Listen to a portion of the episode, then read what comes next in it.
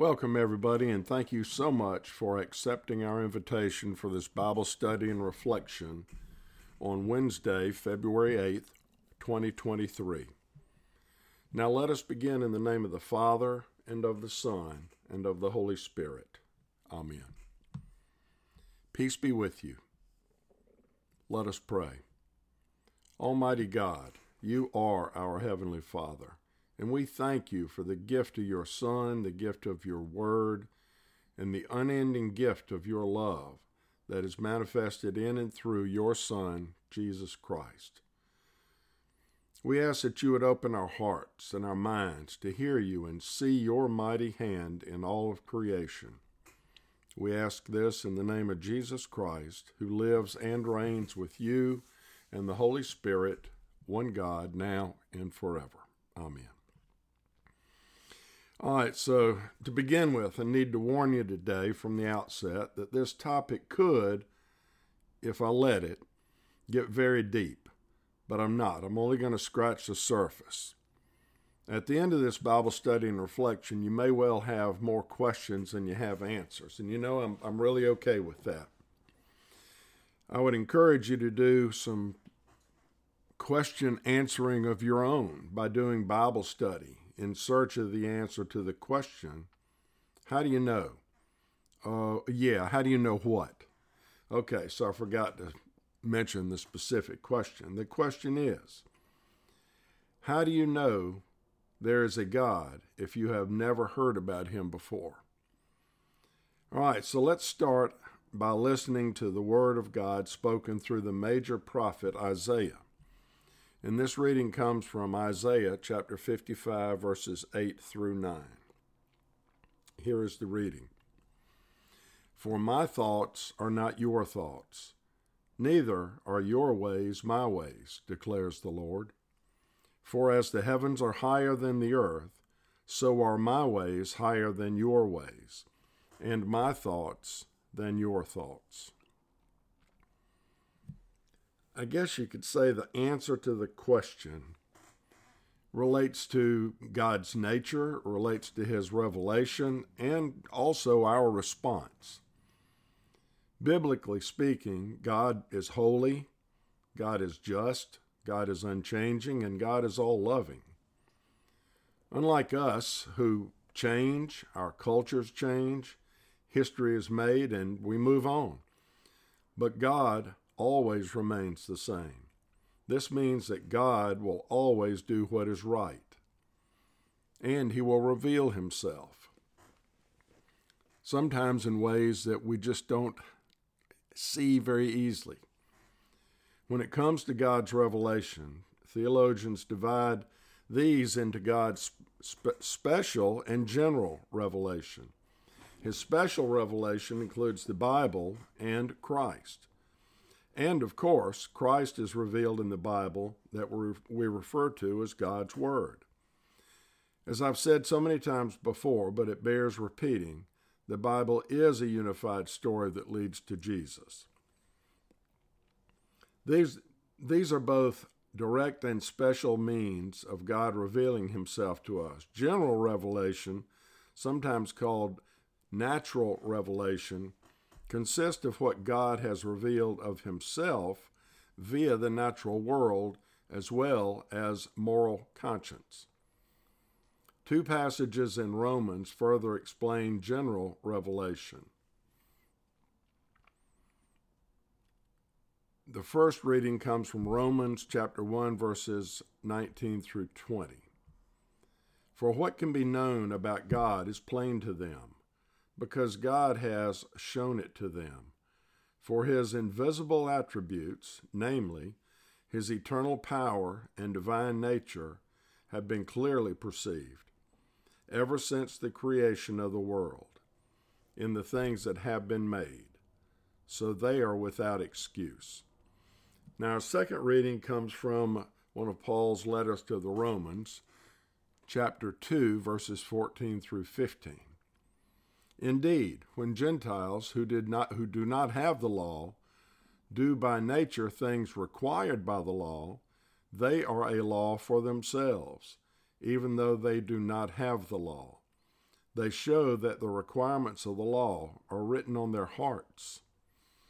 Their conscience is also bearing witness, and their thoughts sometimes accusing them, and at other times even defending them. So I've got a good example of a general revelation of God, and it can be found in a very short story I want to share with you involving a naturalist named William Beebe and the 26th President of the United States, Teddy Roosevelt. Now, I'm going to give you a little bit of geographical perspective about where this story takes place. Roosevelt's home, called Sagamore Hill, was located on Long Island. In the early 1900s, there would have not been much light pollution at night, so they would have been able to see the night sky very well. And the story goes like this William Beebe, the naturalist, used to tell this story about Teddy Roosevelt at Sagamore Hill. After an evening of talk, the two would go out on the lawn and search the skies for a certain spot of star-like light near the lower left-hand corner of the great square of Pegasus. Then Roosevelt would recite, That is the spiral galaxy in Andromeda. It is as large as our Milky Way. It is one of a hundred million galaxies.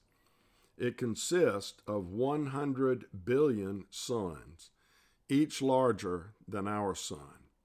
Then Roosevelt would grin and say, Now I think we're small enough.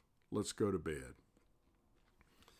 Now, to put a little perspective on this, or an update, if you will, in 1921, data from NASA's New Horizons space probe was used to revise earlier estimates of how many galaxies there were.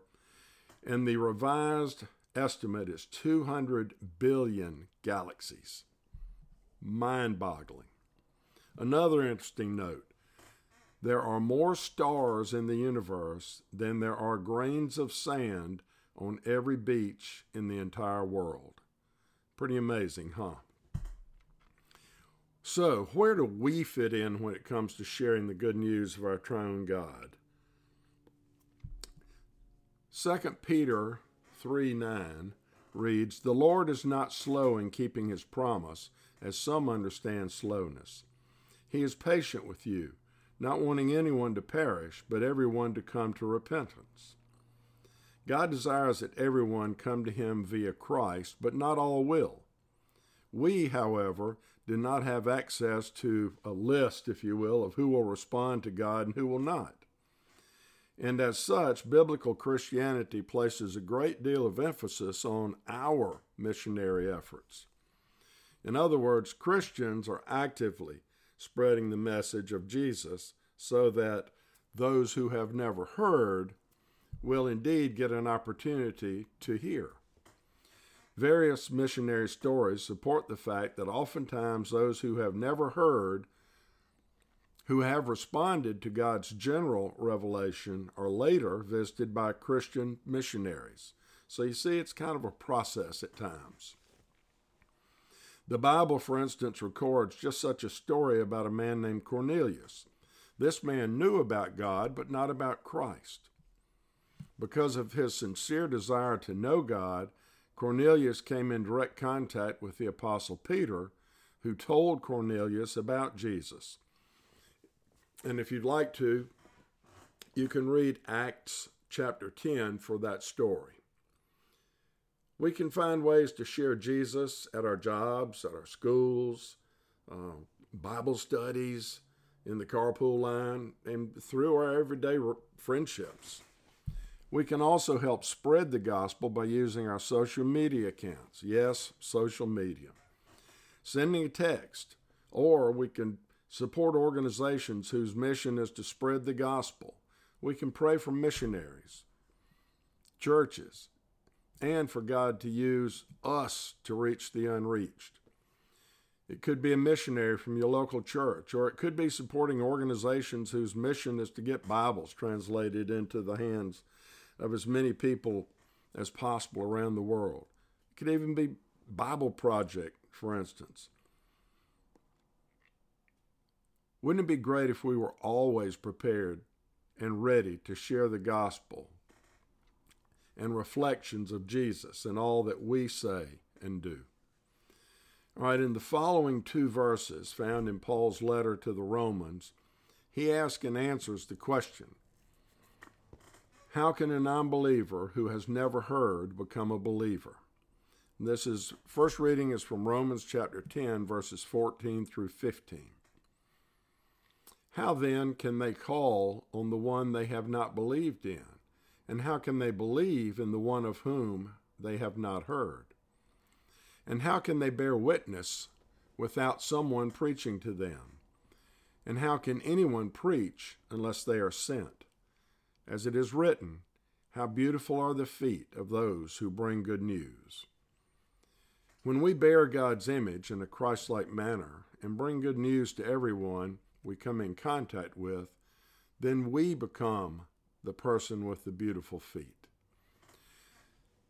So, in closing, my intention today was not necessarily to answer that particular question in depth, if you will, but to actually raise some questions. I hope that we will all earnestly seek more answers through prayer, meditation on, and study of God's Word. Let us pray. Most merciful and gracious God, we confess that we do not know all of your ways because your ways are higher than our ways, and your thoughts are higher than our thoughts. Guide us to always seek your ways and know that your loving nature, revealed in and through your Son, Jesus Christ. It's in his name that we lift up this prayer to you. Amen. And now may the Lord bless you and keep you, and the Lord make his face shine on you and be gracious to you. The Lord turn his face toward you and give you peace. Now go in peace and serve the Lord.